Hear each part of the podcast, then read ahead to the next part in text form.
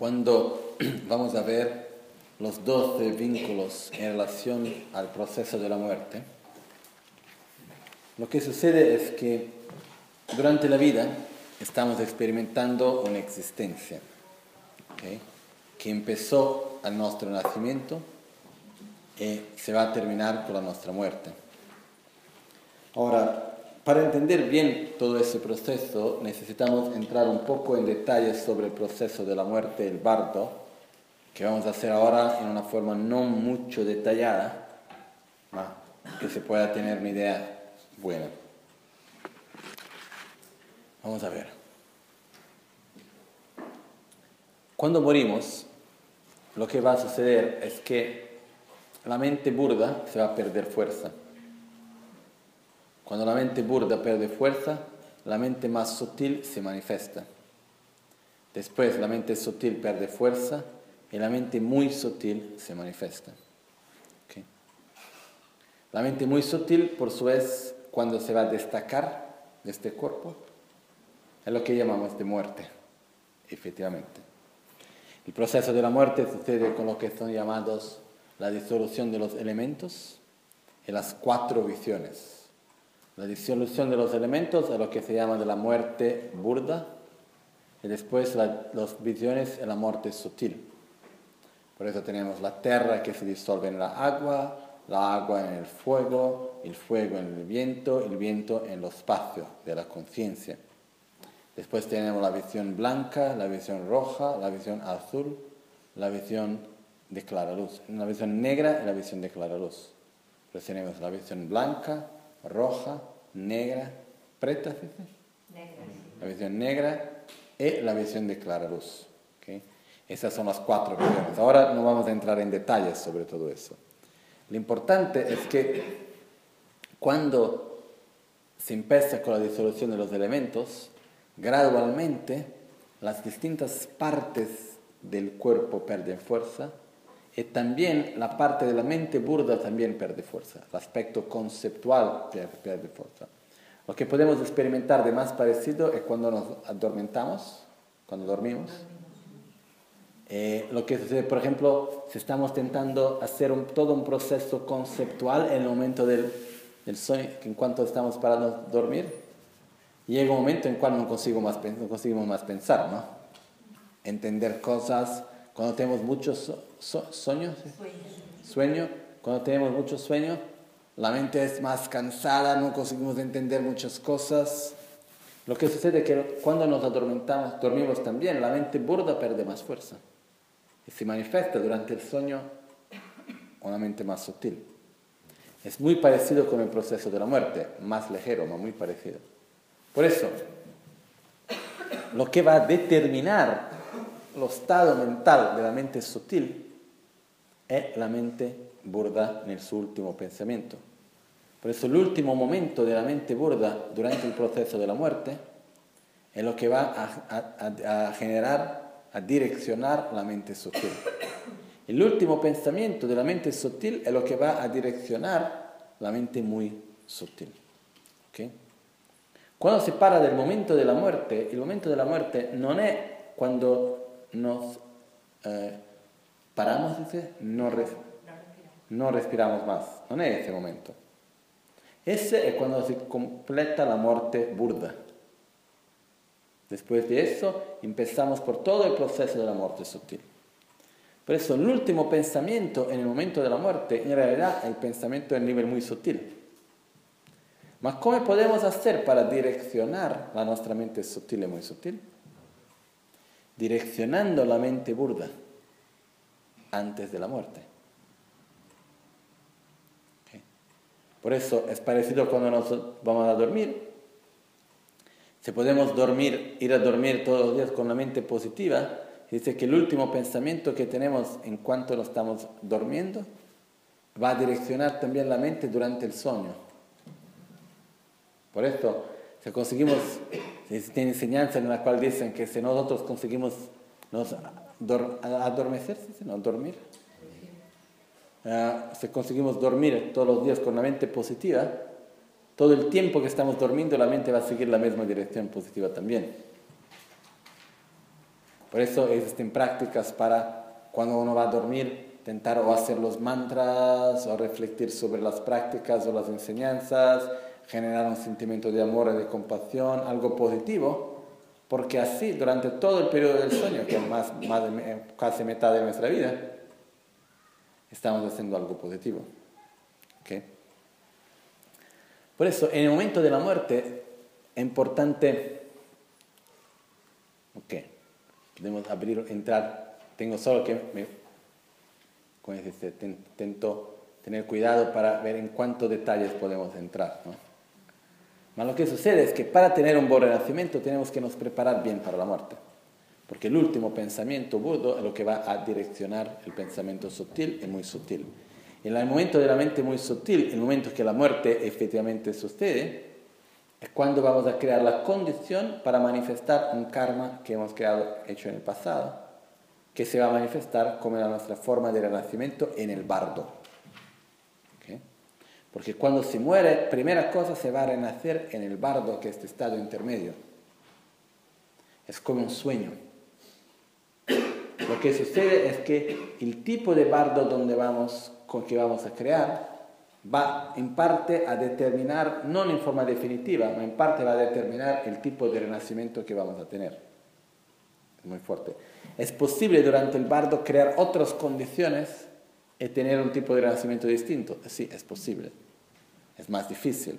En general, el último pensamiento que tenemos es lo que más importante va a determinar, porque determina el bardo y después del bardo va a determinar también el próximo renacimiento. ¿Okay? Yo preferí ahora usar el tiempo para, en vez de hablar en más detalles sobre el proceso del bardo y del nacimiento, que se puede hablar en muchos detalles, preferiré hablar un poco de, en la nuestra práctica, qué podemos hacer para nos preparar para la muerte, que yo creo que es más importante en ese momento. Si nos preparamos bien para la muerte, después el bardo no es un problema, cómo funciona el bardo, no. ¿Ok? Muy bien. Existen dos formas que yo creo. Una que es la forma tradicional, que se llama los 5 poderes delante de la muerte. Y tiene otra cosa que es la misma cosa, pero de una forma un poco distinta, que yo estaba hablando poco tiempo atrás, más o menos un año, algo así, con una persona en Brasil, se llamaba Ricardo de la Rosa, que murió pocos días atrás.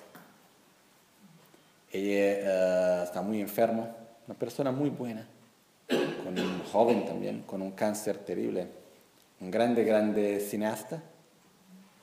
Está hablando con ella, que viene a hablar conmigo.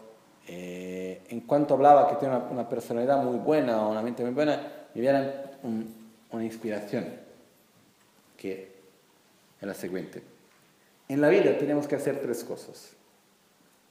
Esto para todos, no quiere decir si somos budistas, si no somos budistas, no importa. 3 cosas tenemos que hacer en la vida. Primera cosa, cuidar bien de la vida.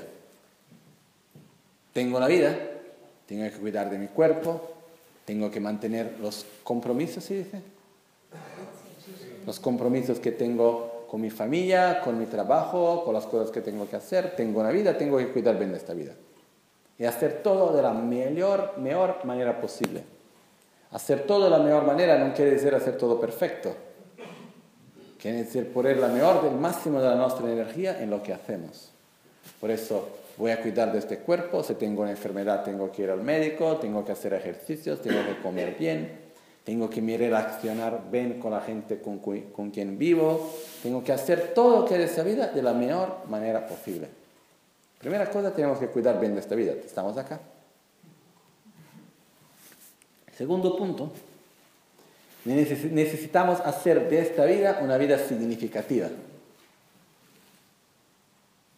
Tenemos que usar esta vida. Esta vida no se puede vivir esta vida únicamente como un fin por sí mismo, más sí como un medio. ¿Qué quiero hacer con esa vida? Yo quiero ayudar a la gente que tiene problemas, no sé, de salud. Yo quiero con esa vida cuidar del ambiente. Yo quiero con esa vida practicar el Dharma para poder desarrollar mis cualidades, para ayudar a los otros a desarrollar sus cualidades también. ¿Qué quiero hacer con esta vida? Muchas veces nosotros vivimos la vida únicamente para sobrevivir. Vamos a ver la vida como un fin por sí mismo y no como un medio. Es importante vivir la vida como un medio y no como un fin por sí mismo. ¿Se entiende? Como un medio, ¿no? ¿Se entiende? Tenemos que vivir la vida como un medio y no como un fin por sí mismo. Que no es tan fácil, es importante. Como primera cosa tenemos que poner el objetivo de tener un objetivo. Es ya algo, ¿eh? Yo voy a poner el objetivo en mi vida que necesito tener un objetivo en mi vida. Simple presa de tener que hacer hoy. No, despacio. Pero quiero tener un objetivo, quiero usar esta vida de una forma significativa. Necesito de eso. Esto es importante. Con eso vamos a empezar a usar esta vida. Por ejemplo, yo quiero sostener el Dharma, quiero practicar para poder mantener el Dharma, transmitir a los otros y ayudar a la gente con lo que hace bien a mí también. Y la gente que puede dedicar su vida al estudio, gente que puede dedicar su vida a ayudar a alguien, gente que se puede dedicar su vida a decir, yo quiero tener una vida sencilla, donde no hago mal a los otros y donde puedo hago el bien. Está bien. Ma ver la vida como un medio y no como un fin por sí mismo. ¿Okay? Por eso, primero punto, vivir esta vida bien. Segundo punto, hacer de esta vida una vida significativa. Tercero punto, se preparar para morir. Durante la vida tenemos que hacer esas tres cosas. Y no es que un día me voy a preparar para morir. Porque, ¿cuándo es que la muerte puede llegar? Cualquier momento. Yo puedo decir a la muerte, muerte, mira, soy joven. Y la muerte me va a mirar, decir, bien, soy joven, ¿qué es? Porque los jóvenes no mueren. ¿Los jóvenes mueren o no? Sí. ¿Tiene algunos que mueren antes de nacer? Por eso, la edad no es nada para la muerte. Ma yo tengo una buena salud. ¿Por qué los que están en buena salud no mueren? También pueden morir. Yo no hago nada de peligroso. No hago ningún sport peligroso. Tengo una vida muy calma. ¿Qué quiere decir? Nada. Soy una persona buena. Porque los buenos no mueren. La verdad es que la muerte es una certeza de la cual tentamos nos olvidar. Más o menos vivimos como si la muerte no tenía nunca que llegar. Por eso cuando llega alguien, ¡ah! Murió, ¿cómo es posible? Nació. Por eso en algún momento va a tener que morir. Es normal. Pero nosotros intentamos olvidar. En el momento en que nosotros vamos a entender que vamos a morir, es una realidad muy, muy clara. Vamos a morir. ¿Cuándo? No sabemos. Y no tiene nada de malo en eso. El problema se encuentra en vivir la vida y morir sin usar esta vida de una forma significativa y sin nos preparar para la muerte. ¿Por qué? Si no nos preparamos para la muerte, podemos tener una continuidad que no es muy buena. Por eso es muy importante nos preparar para la muerte. Si tengo que me preparar para algo que es inminente, seguro, y no sé cuándo va a suceder, ¿cuándo tengo que me preparar? Ahora. Porque la verdad es que nadie de nosotros sabe. Alguien puede decir, no, pero yo no puedo morir mañana porque tengo algo que hacer. Yo creo que casi todos que murieron hasta hoy tienen algo que hacer yo días después. ¿No? Por eso. Es importante hablar de eso también de una forma muy abierta. Y no una vez, sino muchas veces, para crear la virtud. Yo vi, por ejemplo, distintas personas acerca de nosotros que murieron, y tenían enorme dificultad de aceptar que estaban para morir. ¿No? Yo me acuerdo, por ejemplo, de una amiga que algunos de vosotros creo que han conocido, Gloria Pozzi. Yo estaba con ella en cuanto moría. ¿No? Y hasta el día anterior era quien curaba los libros de Lama Ganchi en las publicaciones en italiano antes, que murió de cáncer muy joven, tenía no sé, 50 años, no más que menos tal vez, no sé la edad exacta que tenía. Hasta días antes, no, voy al hospital, después voy a la casa, tengo que hacer eso, tengo que hacer lo otro. Era segura de no morir. Se fue al hospital, entró en un estado de, no exactamente coma, por mucho dolor, por eso le van a poner las medicinas, la morfina, no sé qué es. Por la fin murió. Durante la muerte fue un momento, muchos aspectos positivos, señas de buen auspicio, de todo. Yo estaba junto, Lama Ganchi en el teléfono que hacía el Poa del Nepal. Estaba todo bien. Ma lo que sucede es que necesitamos tener clareza que vamos a morir. Y puede ser a cualquier momento. Por eso necesitamos nos preparar.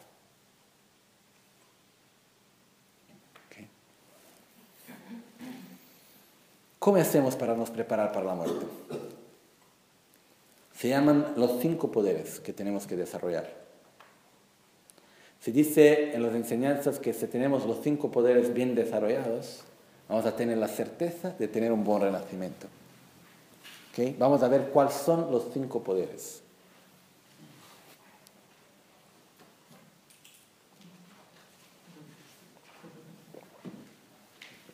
Primero poder. Carpe Sabem Gitop, el poder de la virtud. ¿Virtud es esa? Sí. El poder de la virtud. El poder de la virtud quiere decir no tener apego a las cosas materiales, es saber direccionar las cosas materiales en una forma que van a generar más energía positiva. En otras palabras, si yo estoy para morir y tengo mucho apego a las cosas materiales, ¿dónde está mi mente? En las cosas materiales. En un consigo eso me va a generar más rabia, sentimientos malos, porque no quiero dejar a alguien, pues me poner a pelear quién va a tener qué cosa, qué va a suceder, y tengo un atacamiento y no consigo trascender esta vida. ¿Cómo hacemos para nos preparar a eso? 2 formas, siendo muy objetivo. Una forma es haciendo un buen testamento, ¿sí?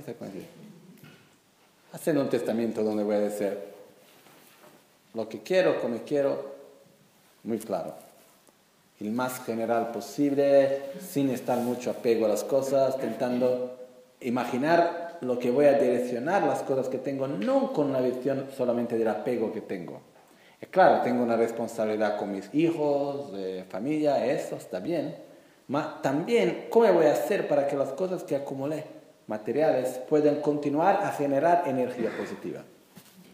Esto es muy importante, porque la materia, de un lado, no tiene ningún poder. Cuando morimos no podemos llevar absolutamente nada con nosotros. Por otro lado, por ejemplo, si yo voy a escribir una poesía muy bonita y alguien después de 100 años que yo morí va a leer esta poesía y recibir un beneficio, ¿yo hago parte de la causa de este beneficio o no? Sí. Por eso yo también voy a acumular un karma positivo.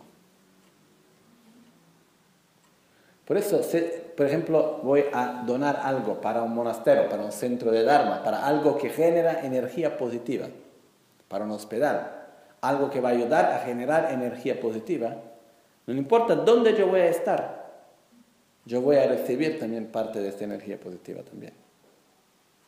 Por eso, el primer poder es de direccionar. Por eso 2 cosas podemos hacer. Una, que es muy simple, muy sencilla, que es escribir el testamento. Yo no sé por qué tanta gente no lo hace. No tiene prisa, tal vez un día, cuando llegar más perto de mi muerte, más como sabes que no está perto de tu muerte. Hago un ejemplo. Gloria dice que quería... A vos dice, no, yo quiero que esto vaya a help in action, quiero hacer así, así. Dice muchas cosas que quería hacer. Por la fin nunca escribió. murió. Y nada fue como decía que quería. Por eso nunca podemos saber cuánto tiempo vamos a tener. Por eso la cosa mejor es escribir el testamento mañana, cuanto antes. Y tiene un dicho también que dice que la muerte es como alguien que nos quiere dar un tapa en la cara, ¿sí? Un tortazo, un golpe por la cara. Si tenemos con miedo, la persona viene siempre cada vez más. Si nos ponemos así, así, acá, venga. Lo que sucede, se va para atrás, no lo va a hacer. Dice que la muerte, cuando nosotros no tenemos miedo, tenemos, ok, estoy pronto, la muerte se va para atrás también. ¿Okay?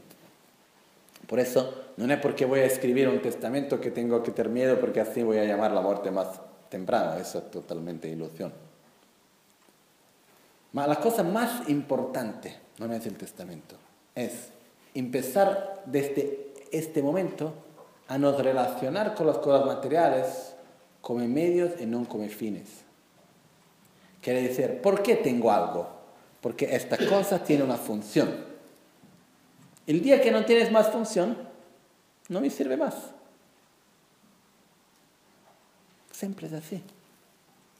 No nos relacionar con las cosas materiales simplemente por poseerlas. ¿No? ¿Por qué? Tiene una función. Hago un ejemplo. Una persona que conozco, muy buena, un ejemplo de una persona más vieja, con un grande corazón, una mente muy buena. Ella ha sido el testamento de todo lo que quiere dejar, muy bien, así, con muchas cosas. Pero lo que sucede es que tiene muchas joyas. ¿Joyas, dicen? Sí. Muchas joyas. Y un día dice, mira, yo sé que podría vender estas joyas y dar el dinero en ese momento y a traer mucho bien. Pero la verdad es que cada una de esas joyas tiene una memoria. Una memoria. Un recuerdo. Cada vez que voy, lo que hago es que abro las joyas, no las uso nunca, pero cada vez, de vez en cuando vado allí, abro las joyas, la miro, me acuerdo el día que sucedió esto y otras cosas. Esto me da alegría. Por eso, para esta persona, las joyas, ¿tienen una función o no? Por eso está bien. No es únicamente poseer por poseer. Las cosas tienen que tener una función. Por eso si nos vamos a casa y empezamos a mirar todo lo que tenemos y quedamos, ¿qué función tienen las cosas? Lo que no tiene función, mejor vender, dar a alguien. No necesitamos tener cosas sin que esas cosas tengan una función. Porque si no, lo que sucede por la fin es que nosotros tenemos que hacer una función para las cosas. Tenemos que limpiar, tenemos que cuidar en mil formas. ¿No? Y las cosas nosotros tenemos que poseerlas para funciones que necesitamos. La ropa, ¿para qué sirve? Para cubrir mi cuerpo, para hacerme más hermoso, no sé. Tenemos que ver cuál es la función que vamos a dar. Si una cosa no tiene más función, es inútil tenerla. Y si empezamos a no relacionar con las cosas materiales por su función, y no simplemente por poseerla, va a mudar completamente la forma de nos relacionar. El apego va a disminuir. ¿No? Me acuerdo una historia que cuando estuve, creo el año 2001, cuando estuve el tsunami, en India, todo el sudeste asiático, tenía la hermana de una amiga que se encontraba en el ashram de Amma, al sur de India. Y tenían muchos occidentales juntos. En Madras estaban, allá llegó el tsunami también. Pusieron todos los occidentales en una grande, ¿cómo se dice?, donde se hace el sport, en un pabellón. Y lo que sucedió es que el agua empezó a salir. Llegó más o menos por las rodillas. Y no podían ir fuera porque estaba más peligroso fuera. Y se quedaron allá por 14 horas, algo así. ¿No? Sin poder ir por ninguna parte. Y tenían hambre, tenían sed. Y en un momento algunas personas empezaron, dos o tres personas empezaron a sacar el dinero que tenían millares y millares de dólares, es decir, ¿qué hago con poco loco se quedaron? ¿Y qué hago con ese oro? No lo puedo comer, no me sirve para beber, no me sirve para comer, no me sirve a nada. Y empezaron a llorar fuera el dinero, porque sin saber cuánto tiempo y no tener que quedarse así, después de 12 horas, 14 horas, la gente estaba muy preocupada, con mucha hambre, sed, miedo y todo eso. Lo que sucede es que en este momento, si nadie te puede vender algo, ¿a qué sirve la plata? A nada. Por eso no tienes más función.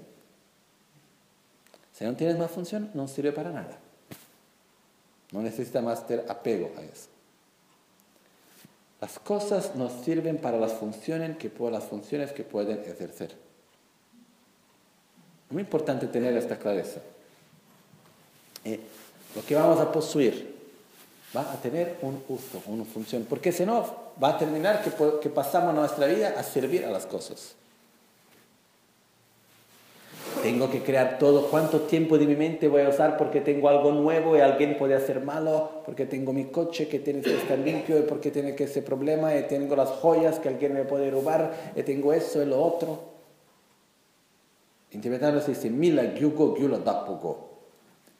Las personas necesitan de bienes materiales, ¿sí?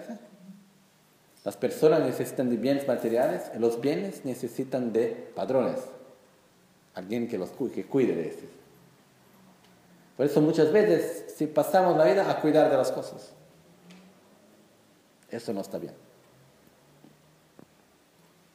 Las cosas existen para ejercer funciones. Bien. ¿Ok? Si conseguimos nos relacionar con las cosas para las funciones que tienen, adelante de nuestra muerte, ¿vamos a tener apego por algo? No, porque delante de la muerte las funciones no sirven más. ¿Ok? En cuanto vamos a crecer en nuestro sendero, las funciones se van a quedar cada vez más esenciales. Y vamos a necesitar cada vez más de menos cosas. Por eso vamos a desarrollar una satisfacción mayor y vamos a tornar más ricos. ¿Rico se dice? ¿Rico, pobre? ¿No? ¿Cuál es la definición de rico y la definición de pobre? Rico es quien tiene satisfacción. Pobre es quien es insatisfecho. ¿Por qué? Si soy satisfecho, quiere decir que tengo más de lo que lo necesito. Si soy insatisfecho, quiere decir que no tengo lo que necesito, necesito de más. Las personas más ricas que conocí eran personas muy sencillas, que tenían pocas cosas materiales. Y conocí mucha gente muy pobre con muchas cosas materiales. Por eso, el primer poder de la virtud es de usar las cosas materiales para generar energía positiva. Esto es importante. Y para eso tenemos que nos relacionar con las cosas como un medio, por sus funciones, y no como un fin por sí mismo. ¿Claro eso? Okay. En los tiempos de hoy, uno de los problemas que tenemos es que vivimos condicionados por la revolución industrial, donde existe toda una forma de tener que consumir. Y por eso lo que intentan nos transmitir es que necesitamos de más para ser feliz. Lo que intentan nos transmitir todos los días por la televisión y por todo es que para ser feliz necesitamos tener más cosas, que es una gran ilusión. ¿Okay? Por eso, tener clareza de eso es un primer punto importante. Por favor.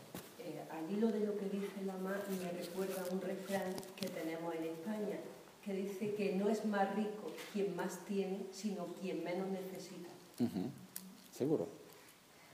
Yo iré a modificar un poco. No es más rico quien más tiene, más quien menos quieres. ¿No? Por eso, porque muchas veces necesitamos de poco, más queremos mucho, ¿no? La verdad, lo que necesitamos es muy poco. Es verdaderamente muy, muy poco. Lo que verdaderamente necesitamos, por ejemplo, de comida, comemos, yo creo, al menos 4 o 5 veces más lo que verdaderamente necesitamos. Una buena parte de las enfermedades que tenemos es porque comemos demasiado. ¿La verdad? La misma cosa por las ropas que tenemos. Lo que verdaderamente necesitamos es lo que tenemos.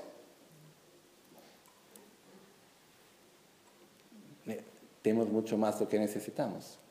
Lugar donde vivimos, es todo eso. La verdad es que necesitamos mucho poco. Pero no tenemos la capacidad de discernir entre lo que necesito y lo que quiero. Y eso nos hace mucho sufrimiento también. ¿Okay? Por eso la primera cosa que tenemos que hacer para nos preparar para la muerte es aprender a nos relacionar bien con las cosas materiales. Y a usar las cosas materiales para generar energía positiva. Esa es la primera cosa. Segundo punto se llama el poder Carpe Sabem Getop Dumbe Sambe Top, sarebbe el poder de la intención. El poder de la intención en relación a la muerte es no tener apego al cuerpo y poder ver sí mismo al delante de este cuerpo, poder tener una identidad que va a trascender este cuerpo. No es tan fácil, no es importante. Si voy a llegar al momento de mi muerte y tengo un grande apego por ese cuerpo, no consigo verme al delante de este cuerpo, ¿qué sucede? Miedo.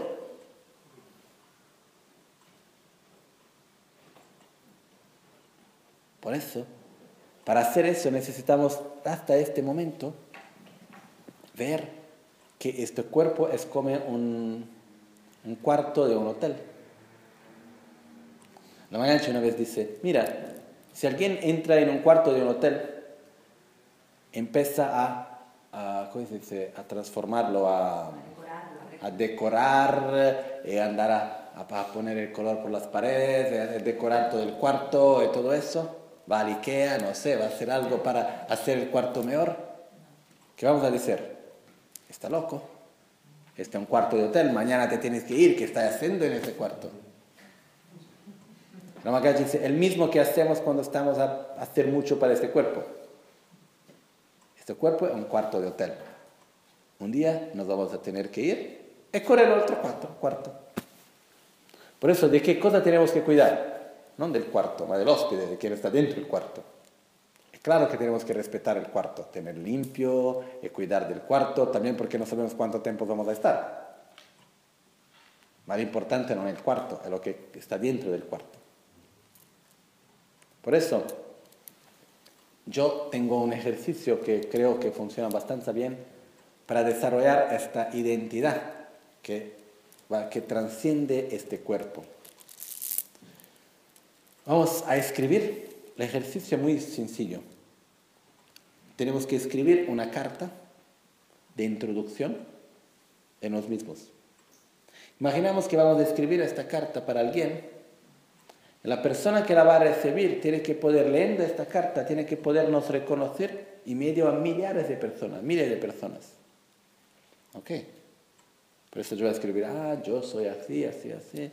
Alguien va a recibir esa carta y entre mucha gente va a poder ver y poder reconocerme. Pero esta carta tiene algunas reglas. Primera cosa, no podemos decir nuestro nombre. No puedo hablar de mi cuerpo. No voy a decir, mira, yo soy un hombre alto, bajo, magro, gordo, no sé.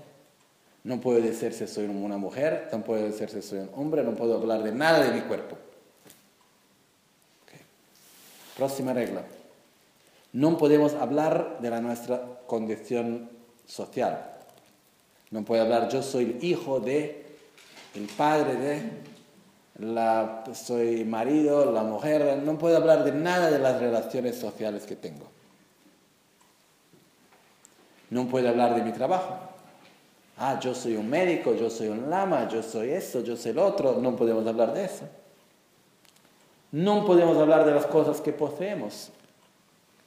Yo soy lo que tienes, este coche, la casa, eso, el otro. Nada. Alguien puede preguntarme de qué vamos a hablar, ¿no? ¿Qué voy a hacer para que alguien me pueda reconocer? Vamos a hablar de lo que trasciende esas cosas. Por ejemplo, yo soy la persona que cuando encuentro a alguien que está mal, hago como si no viste nada. Soy indiferente. Yo soy una persona que cuando veo a alguien que está mal, no consigo más que hacer algo para ayudarla. Yo soy una persona que cuando alguien habla mal de mí, me viene una rabia que la iría a destruir. Yo soy la persona que cuando tiene a alguien que me gusta y esta persona no me da la atención, yo tengo celos increíbles. Yo soy una persona que, no sé, yo estoy inventando cosas, ¿eh? Hablar de la nuestra existencia interior. ¿Okay? Cuando empezamos no es tan fácil, después es más fácil. Cuando vamos a escribir, yo soy que alguien que tiene mucha paciencia cuando está en una situación de dificultad, pero que tengo mucha rabia cuando alguien habla mal de mí mismo o por eso o lo otro. Hablar de nuestra realidad interior. No tenemos que nos preocupar por incoherencias, porque somos incoherentes. ¿Ok? Y vamos a hablar de cómo nosotros somos. Una regla muy importante. Esta carta nadie la puede ver. Únicamente para nosotros. Porque si yo voy a escribir la carta ya pensando que alguien la va a ver, esta cosa mejor no la escribir. Vamos a escribir esta cosa de otra manera, porque es lo que quiero transmitir a la persona, ¿no? Por esto, regla muy importante, nadie la puede ver. Vamos a escribir la carta, si posible a mano, no en el ordenador. Escribimos a mano la carta. Terminamos de escribir la carta. Podemos leer o no leer como queremos. Vamos a cerrar, poner la data. Cerrar bien, poner en el lugar donde nadie puede pegar, correr la carta. Esperar 6 meses. Después de más 6 meses vamos a escribir una otra carta. Sin leer la carta anterior, ¿eh? Escribimos una nueva carta. Cuando terminamos de escribir la nueva carta, vamos a leer la carta anterior. Después, vamos a cerrar más 6 meses una otra carta. Con esto lo que va a suceder es que esto nos va a ayudar a despacio ver las transformaciones interiores que suceden en nosotros. Y también nos va a enseñar a tener una identidad interior. Una identidad que va a trascender el cuerpo, el nombre, la imagen y todo eso. ¿Ok? No es difícil como ejercicio, ¿no? Es claro, como todo, es como meditar. No sirve a nada saber meditar si no se medita. Por eso las cosas se tienen que hacer para tener los resultados. Esto es un ejercicio muy, muy sencillo. Pero tenemos que hacerlo. Va a escribir. Y con esto despacio lo que va a suceder es que empezamos a tener una identidad que sabemos mirar dentro de los mismos y nos jugar, no porque lo que está sucediendo fuera, sino porque lo que sucede dentro. Mira, se pasaron 2 años. Mi trabajo, una tragedia. Hoy tengo mucha más paciencia de antes. ¡Qué bueno! Mira, pasaron 2 años, mi cuerpo no está tan bien. Pero hoy tengo un corazón mucho mejor. Y sufro mucho menos con las mismas cosas. ¡Qué bueno! Cosas externas pueden ir bien o mal. Pero lo importante es lo que va a suceder dentro de nosotros. Es tener conciencia de eso. Por eso, cuando conseguimos desarrollar esta identidad que trasciende este cuerpo, este nombre, esto nos va a ayudar muchísimo en el momento de nuestra muerte. ¿Ok? ¿Claro eso? Sí. Muy bien. Próximo punto. Se llama el poder del antídoto. Sun Jinpe Top. El poder del antídoto es tener conciencia y clareza que los venenos mentales son venenos mentales y que no podemos seguirlos. Es decir, yo no quiero seguir la rabia, no existe razón en el mundo para rabiarme. Yo no voy a seguir los miedos, el enfado, los celos, la envidia, la avaricia, la arrogancia y todo lo demás. Yo no los quiero seguir, es algo que tengo que abandonar. Tener clareza de que los venenos mentales nos hacen mal. Eso es muy importante. Es claro, teniendo clareza que los venenos mentales me hacen mal, ¿eso quiere decir que voy a conseguir eliminar completamente todos los venenos mentales? No. Maestro me va a poner la fuerza para no seguirles. Y despacio, cada vez más, crear distancia. Y llegar a la conclusión, el tercero poder, y llegar a la conclusión que no existe razón en el mundo, que no existe disculpas para tener los venenos mentales. Para la rabia, para los celos, para la envidia y así por delante. No tenemos disculpas. Ama, no existe. No, porque la persona me dice no quiero saber. No le importa lo que sucedió. Tiene un problema, vamos a ver cuál es la mejor forma de solucionar el problema. Más no es una razón para tener rabia, para tener envidia, para tener celos, para tener avaricia, arrogancia y todo lo demás. No es una razón para eso. Por eso, llegar en esa conclusión. ¿Okay? Es el tercero poder. El poder del antídoto. El cuarto poder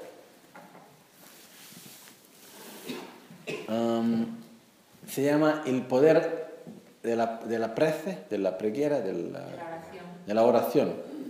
El poder de la oración. El poder de la oración no quiere decir que no tenemos que poder con las rodillas por la tierra haciendo oraciones para morir bien o algo así, no es eso. El poder de la oración es direccionar nuestra mente para algo positivo. Tener clareza de un objetivo. ¿Qué quiero para mí? Pueda yo siempre estar junto de la bodhichitta. Pueda yo nunca me separar de un estado interior de amor, de compasión, de sabiduría. En toda mi vida, no importa dónde yo voy a estar, no importa el cuerpo que yo voy a tener, la situación de donde me voy a encontrar, pueda yo siempre tener amor, compasión y sabiduría, por ejemplo. Esto es un tipo de oración. La oración, el poder de la oración, el poder de direccionar nuestra mente, tener un objetivo que trasciende esta vida. Poder vernos después de esta vida.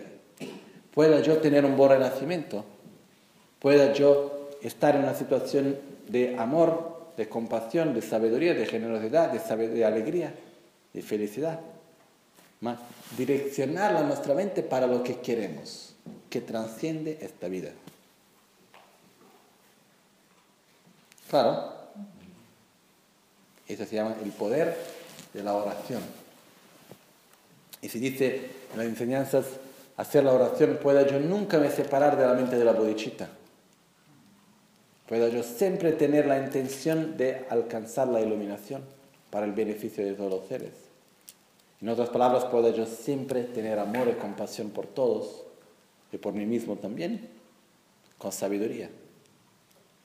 Por eso, tener un objetivo que trasciende esta vida. Que está en esta vida, pero también después de esta vida. Quinto poder, se llama el poder de la familiaridad, de la familiarización. ¿Familiarización se puede decir? El poder de la familiarización. El poder de la familiarización, compe top, es el poder de repetir durante la vida estados positivos, como de amor, de compasión, de generar la bodhichitta, de sabiduría, para que estos puedan venir en una forma natural y espontánea. El poder de la familiarización quiere decir también entender que las calidades no van a surgir de un día al otro así, más que despacio, un día después del otro. Voy a abrir mi corazón un día, voy a abrir mi corazón 2 días, voy a abrir mi corazón 3 días, despacio, cada vez más.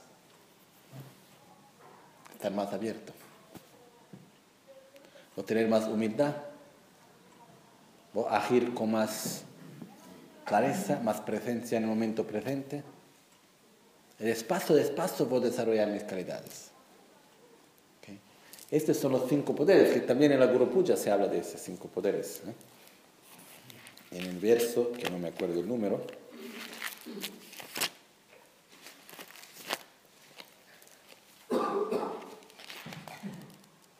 verso 112, che dice: Lam namasin chiwe tuce na tsendal sangya lami po ni tom na yanda jarwe damna gi takwe shinto drebra jingi lo. Se no habíamos completado los puntos del camino en el momento de nuestra muerte, que es decir, si yo no voy a tener realizado todo el Dharma en el momento, hasta el momento de mi muerte, solicitamos vuestras bendiciones para que seamos conducidos a una tierra pura, a través de las instrucciones para aplicar las 5 fuerzas que por los poderes medios de la iluminación y de la transferencia de mente del Guru. A través del poder de las 5 fuerzas, ¿cuáles son las 5 fuerzas? La fuerza de la virtud, la fuerza de la intención, la fuerza del antídoto, la fuerza de la oración, la fuerza de la familiarización. A través de esas 5 fuerzas pueda yo tener un buen renacimiento. ¿Okay? Estas son 5 fuerzas muy importantes. Si practicamos esas 5 fuerzas que nos preparamos para morir, ¿Son útiles también para la vida? ¿Sabido o no? Sí. Por eso, se preparar para morir bien quiere decir vivir bien. Okay. No necesitamos tener miedo de la muerte, pero necesitamos de la intención fuerte de nos preparar para la muerte, porque la vida es demasiado preciosa para se perder con cosas estúpidas. Cada día que pasa es una oportunidad que perdemos, si no lo usamos bien. Y por la fin que se siente, pasamos la vida por nos preocupar que tengo que pagar eso, tengo que hacer lo otro en mi trabajo, porque la persona me dice eso que no me gustó, el otro me dice aquello, eso, el otro, los placeres de una cosa, el otro, y por la fin se pasa todo. En un año, ¿cuántas son las cosas donde ponemos la nuestra energía que por la fin del año se quedan con nosotros? ¿Y cuántas son las cosas que ponemos tanta energía y los problemas se pasan? Los placeres se pasan.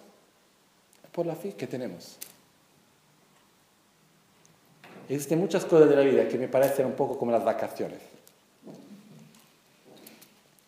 Existen vacaciones donde uno trabaja mucho. Y un día, no, esta vez tengo que hacer una óptima vacación. Muy bien. Se va a hacer una deuda en la banca, hace unas vacaciones en los mejores hoteles, todo muy especial, todo, vuelve de la vacación, un mes de vacación increíble. Vuelvo de la vacación, pasa una semana, ¿qué tengo que me queda de la vacación? Las fotos, que no se van a imprimir más. Algunas memorias. Las deudas que tengo que pagar, la tarjeta de crédito que me va a llegar, las cosas que tengo que pagar. Eso. Lo importante cuando una experiencia termina no es lo que yo he hecho, sino lo que me queda, lo que aprendí, lo que desarrollé. Lo importante no es lo que hacemos, sino lo que aprendemos, lo que nos transformamos, lo que nos tornamos nosotros mismos. Este es más importante en la vida. Por eso se dice también en algunas enseñanzas, lo importante no es lo que haces, sino cómo lo haces. Para mí lo importante no es lo que haces, sino qué aprendes, en qué cosa te transformas después de lo hacido, de lo hecho. ¿Okay? Por eso en la vida muchas cosas hacemos, la vida pasa, ma por la fe, ¿en qué me transformé? ¿Qué aprendí? ¿Qué soy? Esto es muy importante. ¿Okay? Por esa razón, pensar en la muerte es algo muy, muy importante para vivir bien. Que si nosotros tenemos conciencia de la nuestra muerte, esto nos va a verdaderamente ayudar a tener una vida mejor. Yo lo hago haciendo 4 preguntas todos los días. Dice que un verdadero budista tiene que pensar en la muerte por lo mínimo una vez por día. Es claro, la propia muerte, ¿no? Yo lo hago haciendo 4 preguntas. ¿Qué son? Primera, ¿yo voy o no morir? ¿Voy a morir o no? Respuesta, ¿seguros? Sí. Es importante se poner la pregunta, ¿por qué? Porque muchas veces sí sabemos de tener que morir, pero no creemos verdaderamente. Hay en algún lugar un poco lejano. ¿Me voy a morir o no? Sí. ¿Seguro? Estoy seguro que me voy a morir. ¿Por esto? ¿Cuándo? No sé. La verdad es que no sé. ¿Mañana? No, dai, mañana no.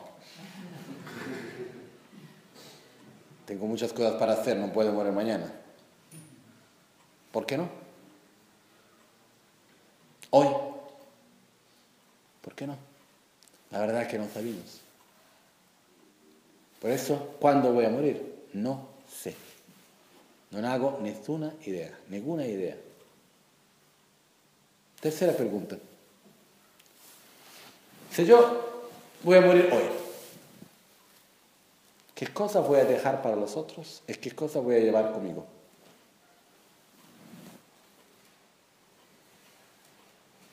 ¿Cuál es el ejemplo que voy a dejar para los otros?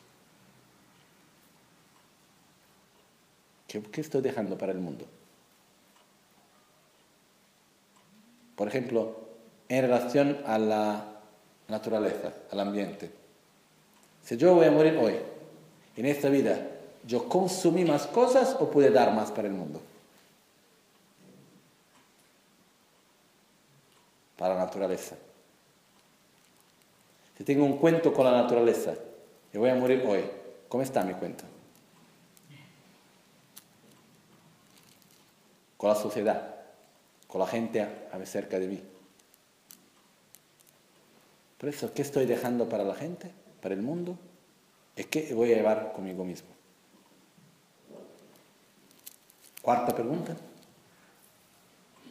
¿Qué estoy haciendo hoy para cultivar lo que puedo llevar y para cultivar lo que voy a dejar? Es lo que quiero hacer. Y si nosotros no sabemos qué hacer, desarrollar los 5 poderes. Disminuir el apego por las cosas materiales, aprender a usar las cosas como un medio y no como un fin por sí mismo, menos apego a este cuerpo y desarrollar una identidad que trasciende este cuerpo, este nombre, reconocer los venenos mentales como algo que tenemos que abandonar, tener un objetivo que es mayor que esta vida, que va a trascender esta vida también para nosotros positivo, y nos familiarizar con las virtudes, con las calidades interiores. Eso es lo que podemos hacer. ¿Ok? ¿Tiene algo en estos 5 puntos que parece muy difícil? ¿Algo que necesita una comprensión intelectual que no tenemos? ¿Algo que no podemos hacer? ¿En verdad? No me parece. Son las cosas más sencillas que son las más importantes en la vida también. Por eso, así podemos nos preparar para la muerte. ¿Por qué tenemos que nos preparar para la muerte? Porque si yo no me preparo para la muerte y llega el momento de la muerte, tengo mucho apego por las cosas materiales y apego por el cuerpo y tengo rabia que me va a venir, ¿qué tipo de condición voy a crear en los 12 vínculos? Negativa. ¿Y qué tipo de karma voy a desarrollar? Negativo. ¿Qué tipo de resultado voy a tener? Sufrimiento.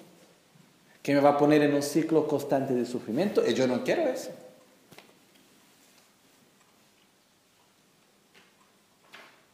También porque nadie me puede ayudar. Yo puedo ser amigo del Lama, amigo de los Budas, no me importa. El poder de un Buda, el poder de nuestro karma. Si ponemos el poder de todos los Budas por un lado, el poder de nuestro karma por lo otro tiene el mismo peso. ¿No? Tiene la historia de Maudgalyayana, era un discípulo de Buda.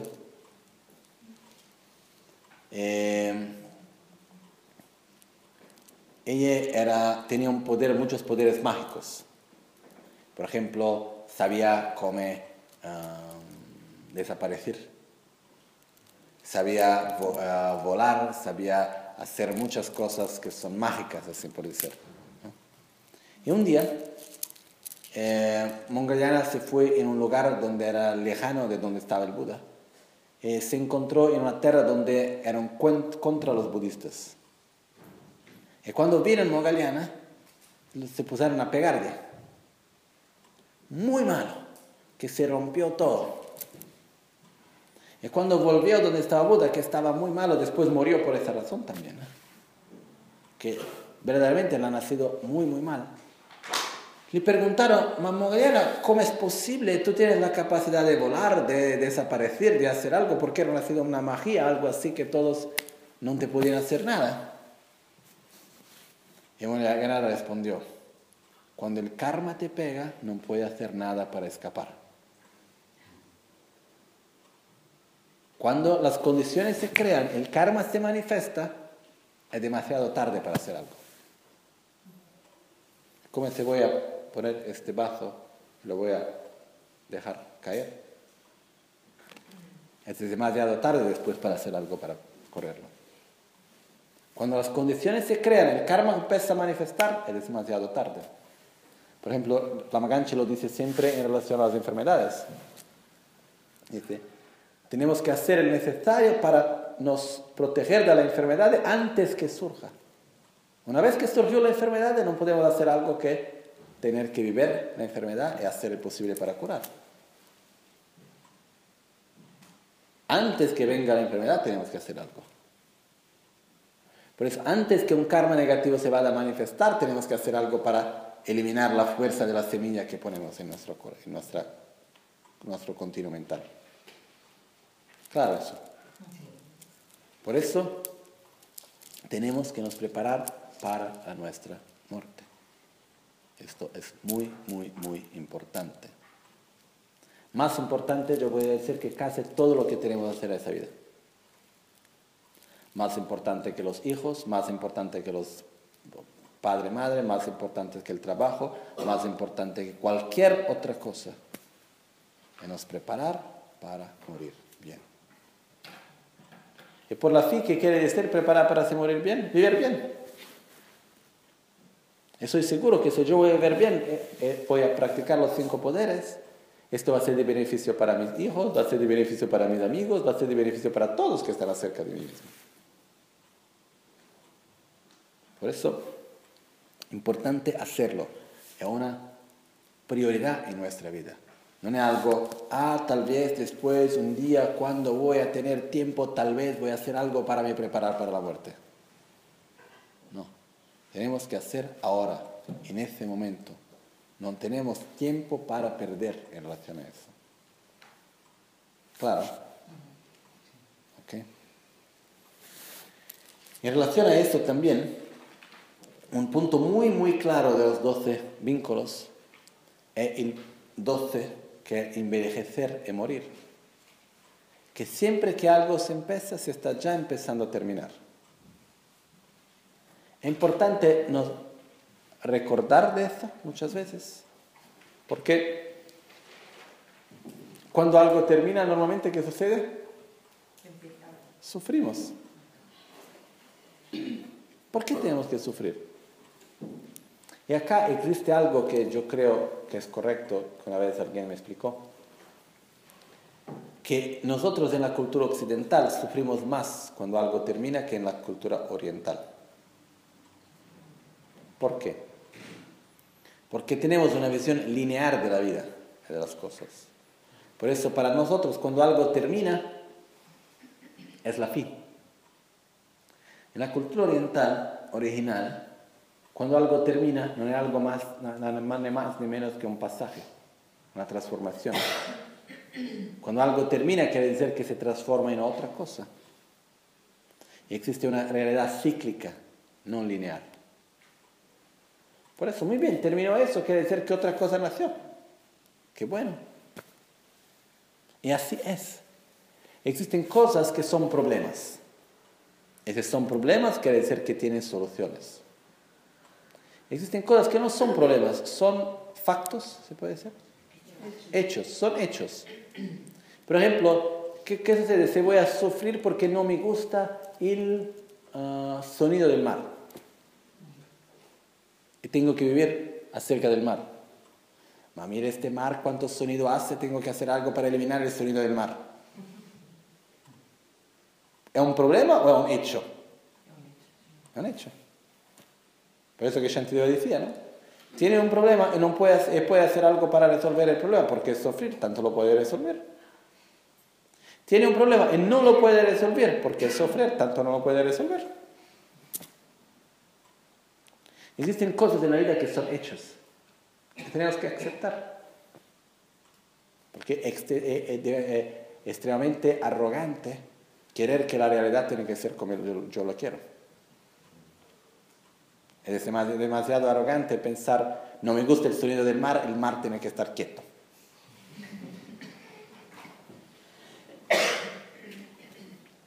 ¿Puedo ir a vivir lejano del mar? No, a mí me gusta el mar. Me quiero el mar silencioso. No es posible. Es como decir, a mí me gusta mucho el sol. Por esto no me gusta por nada cuando tienes el... ¿cómo dice? Por la tarde, cuando el sol se va a poner, ¿cómo se dice? El atardecer. No me gusta el atardecer. No me gusta por nada el atardecer. Y por eso yo voy a sufrir cada vez que el sol se va a poner, se va a atardecer, que solo sol tengo. Puedo vivir 6 meses en Polo Norte, 6 meses en Polo Sur, tal vez, ¿no? ¿Qué otra solución tengo? Ninguna. Es un hecho. El sol por la mañana va a despertar, por la tarde se va al atardecer, es normal. Por eso existen cosas que tenemos que aceptar y no poder luchar contra. Una de esas se llama muerte, va a suceder, pero tenemos que nos preparar. Esto es algo que tal vez vamos a entender verdaderamente o a través de un proceso de nos repetir eso muchas y muchas veces, o cuando vamos a tener una experiencia directa, no conceptual, de nuestra mortalidad. Si nosotros pasamos por una experiencia directa, no conceptual, que puede ser a través de una enfermedad, puede ser a través de un accidente, de algo que nos hace un miedo fuerte, donde sentimos en el cuerpo, yo voy a morir. Es verdad. Yo creo que esta es una experiencia muy importante para un ser humano se tornar un ser maduro. ¿Maduro se dice? Sí. Para ser un ser maduro. Yo creo que es importante tener una experiencia, tener conciencia de la propia mortalidad. Y yo estoy seguro que cuando alguien tiene esa experiencia, la vida no continúa la misma. Es muy distinta. Es claro que yo vi también muchas veces a alguien que tuvo una experiencia directa de la propia mortalidad y después de algún tiempo se olvidó. También puede suceder, porque no sabe qué hacer con eso también. La verdad es que necesitamos nos preparar. Esto es muy importante. Con alegría. Qué bueno que puede hacer algo, ¿no? Esto es muy importante. ¿Ok? Ahora, si nosotros vamos a vivir bien, no existe ninguna deuda que vamos a morir bien y vamos a tener un buen renacimiento. Por eso no necesitamos vivir con miedo de la muerte o con miedo del renacimiento. No tenemos que nos preocupar de la vida, no tenemos que nos preocupar con la muerte, no tenemos que nos preocupar con el renacimiento, tenemos que nos ocupar de la vida, nos ocupar de la muerte, nos ocupar del renacimiento, eso sí. Okay. Esto es importante tener mucha clareza, no solamente intelectual, sino profundamente en nosotros mismos.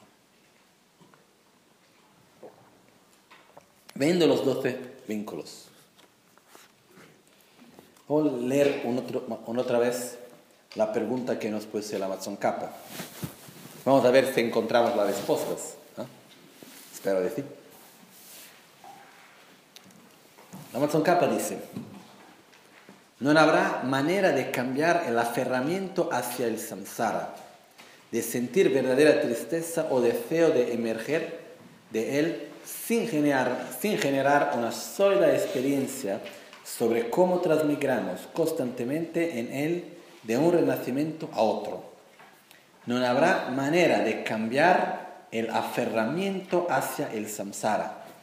Lo que sucede es que nosotros, no teniendo conciencia que el samsara es el ciclo de venenos mentales, karma y sufrimiento, por la fin nos apegamos mucho a las cosas de los placeres de esta vida, ¿no? Proyectamos la nuestra vida en eso. Es como si yo estoy dentro de la prisión y alguien me viene a decir: mira, tenemos que salir de la prisión. No, ma mira que me gusta. Estoy bien, la comida no es tan mala. Es verdad que tiene mucho sufrimiento y otras cosas, pero también tiene aspectos que me gustan. Por eso no quiero salir, porque esto me gusta algunas cosas, ¿no? En la Guru Puja se dice: benedísima para que yo pueda ver que ese samsara no es un jardín de delicias, ¿no? Acá voy. Ajá.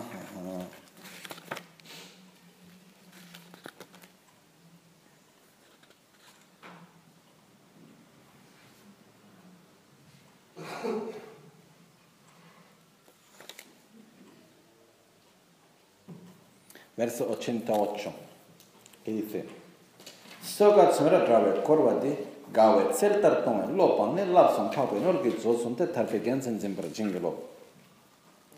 Habiendo abandonado la mente que contempla esta prisión insoportable de la existencia cíclica como un jardín de placeres, solicitamos vuestras bendiciones para participar en el tesoro de las joyas de los Arias y los 3 adiestramientos superiores, que es moralidad, concentración y sabiduría, y así defender la bandera de la libertación, quiere decir seguir el sendero para la libertación del samsara. Pues yo, que en este momento yo veo este samsara como un jardín de delicias, me gusta, tiene muchas cosas que me gustan de esta vida.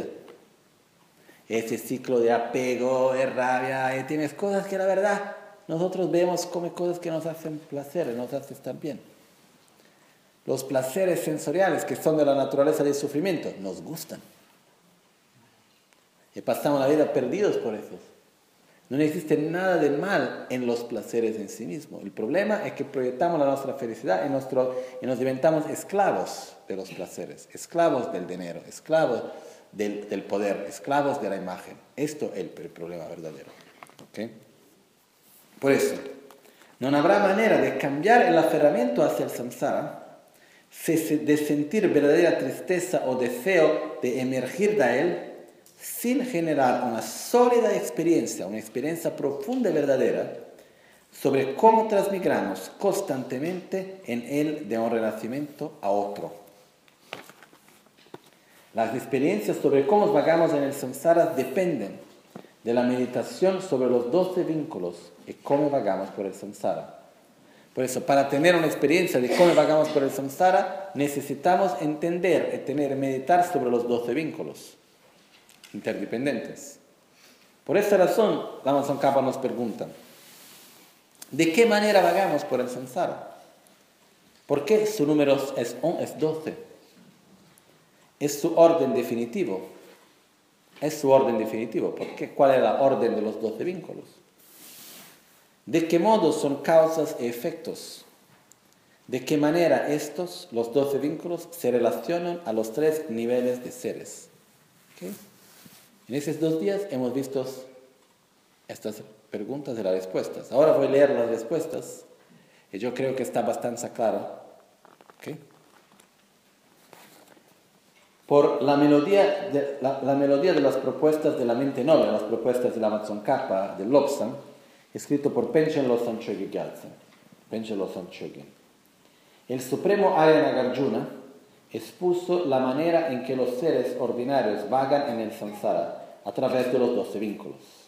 Nagarjuna dice: los tres componentes carecen de principio, mitad y final. ¿Cuáles son los tres componentes?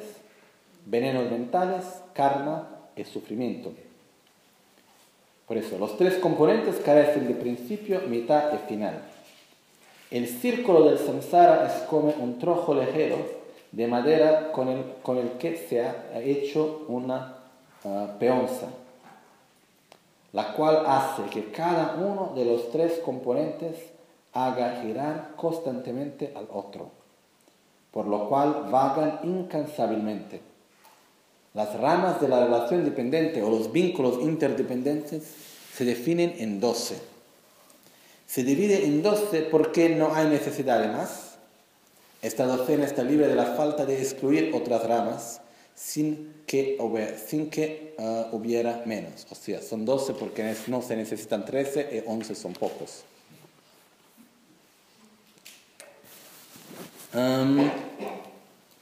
Su secuencia está determinada por lo que lanza y es arrojado, lo que logra y es logrado.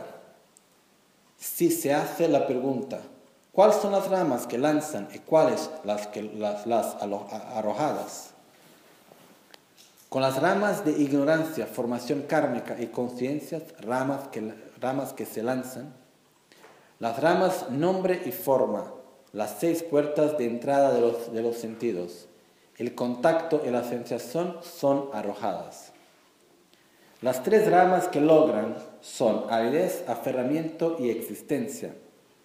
De estas surgen otras 2 ramas logradas, nacimiento y muerte. Envejecimiento no es correcto como traducción. Nacimiento y muerte. ¿Okay? El Supremo Arya Nagarjuna dijo: la primera, octava y nona son ilusorias, son venenos mentales. La segunda y décima son karma. Las 7 restantes son sufrimientos. Considerando que algunas ramas son causas y otras resultadas, él dijo: de las 3 ilusorias surgen 2 karmas. De los karmas, los 7 sufrimiento. Como causas de los 7 surgen nuevamente las tres ilusorias, como el giro del torno del alfarero. Mientras tanto esto dure, los 2 karmas surgen de las 3 ilusorias. De estos 2, 7 surgirán, y de nuevo de estos surgirán 3. Esta rueda del samsara continuará girando una y otra vez. Además, existen 12 ramas del destino desafortunado, de los reinos inferiores. Las ramas, en términos de avance y retroceso en el poder, se denomina la reflexión. En términos de avance y retroceso en el proceso, se denomina meditación de un ser de motivación inferior. Se denomina meditación de un ser de motivación intermedio la reflexión sobre el destino feliz de las 12 ramas, reinos superiores, en el términos de retroceso y avance. Basándonos en nuestra propia experiencia, podemos reflexionar sobre cómo todas las madres, seres sencientes, vagan en el océano samsárico por vía de los 12 vínculos. Luego, para generar amor, compasión y la mente de la iluminación, tenemos que familiarizarnos en la práctica de los hijos victoriosos, denominadas seres con la motivación superior, la práctica de los bodhisattvas. ¿Ok? Con esto podemos ver que conseguimos ver verdaderamente, podemos responder las preguntas que la Tsongkhapa nos pose. Esto es algo ya muy bueno, ¿no? Yo creo que en 2 días llegar a la conclusión de poder entender los 12 vínculos interdependientes es muy bueno. Lo que sucede es que necesitamos meditar. El proceso acá es en un proceso que se llama escuchar, comprender y meditar para después poder realizar. En estos 2 días hemos escuchado. Ahora necesitamos comprender. Para comprender tenemos que leer más veces, escuchar más veces, reflexionar, hablar, discutir, hasta llegar el momento en el cual no tenemos más ninguna deuda sobre los 12 vínculos. Está claro. La sensación va a traer, a veces, es claro. Tener clareza de los 12 vínculos, cómo sucede. Ok, tengo causas, condiciones que están juntos, no están separados. Tener clareza sobre todo. Una vez que tenemos clareza, que no tenemos más ninguna deuda, necesitamos meditar.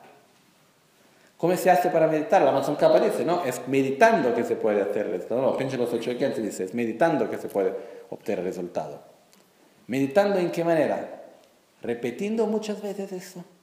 Observando en nuestra mente, hasta que un día esto se torne espontáneo y natural.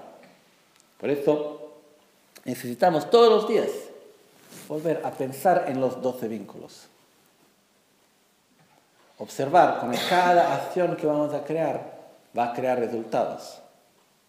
Meditar sobre la ignorancia va a traer formación kármica, que va a traer conciencia, que va a traer nombre y forma, que va a traer los sentidos, que va a traer contacto, que el contacto trae sensación, la sensación trae avidez, que va a traer el aferramiento, que trae la existencia, nacimiento, envejecimiento y muerte.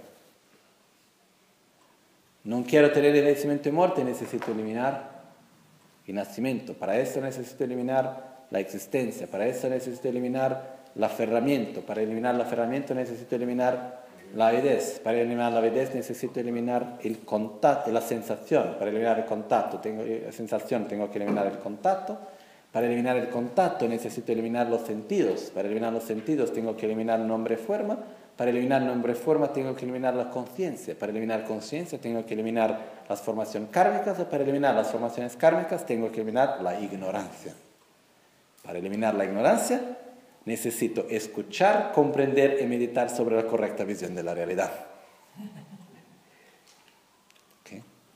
En todo ese proceso existen también tener una correcta actitud, abrir el corazón para los otros, practicar el Dharma en cada acción de nuestra vida de todos los días. Eso que va a hacer verdaderamente la diferencia. ¿Okay? Con eso puede ser que podemos concluir la parte sobre los 12 vínculos interdependientes. Es una parte muy importante de las enseñanzas, porque el sendero a la iluminación se empieza verdaderamente en el momento en el cual nosotros queremos alcanzar la iluminación, ¿no? Se puede describir también cuando nosotros nos enamoramos, ¿se dice? Sí. Tenemos que nos enamorar de la liberación, enamorar de la iluminación. En ese momento que, necesito alcanzar la iluminación, no quiero más la rabia, los miedos, los celos, no lo quiero más, por eso necesito hacer algo. ¿Qué tengo que hacer? Desarrollar la correcta visión de la realidad, desarrollar amor y compasión. Porque no quiero más vivir este 12 ciclo de sufrimiento, no lo quiero más. Y cuando desarrollamos esto, la nuestra vida va a seguir esta misma dirección. ¿Ok? ¿Está claro? Okay.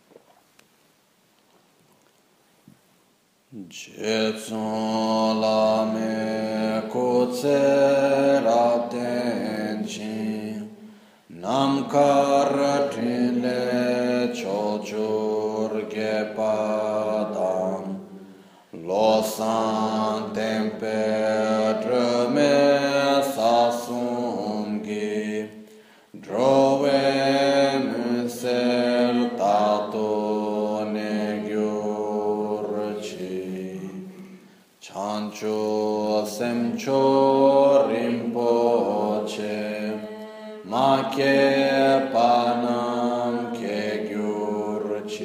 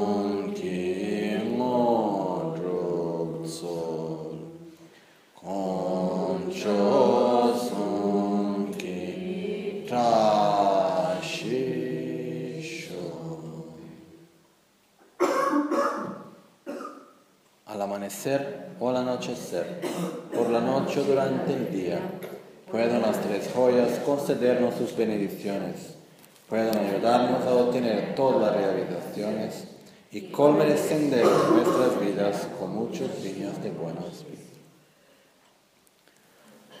Om Mani Padme Hum. Om Mani Padme Hum. Om Mani Padme Hum. Om Mani Padme Hum.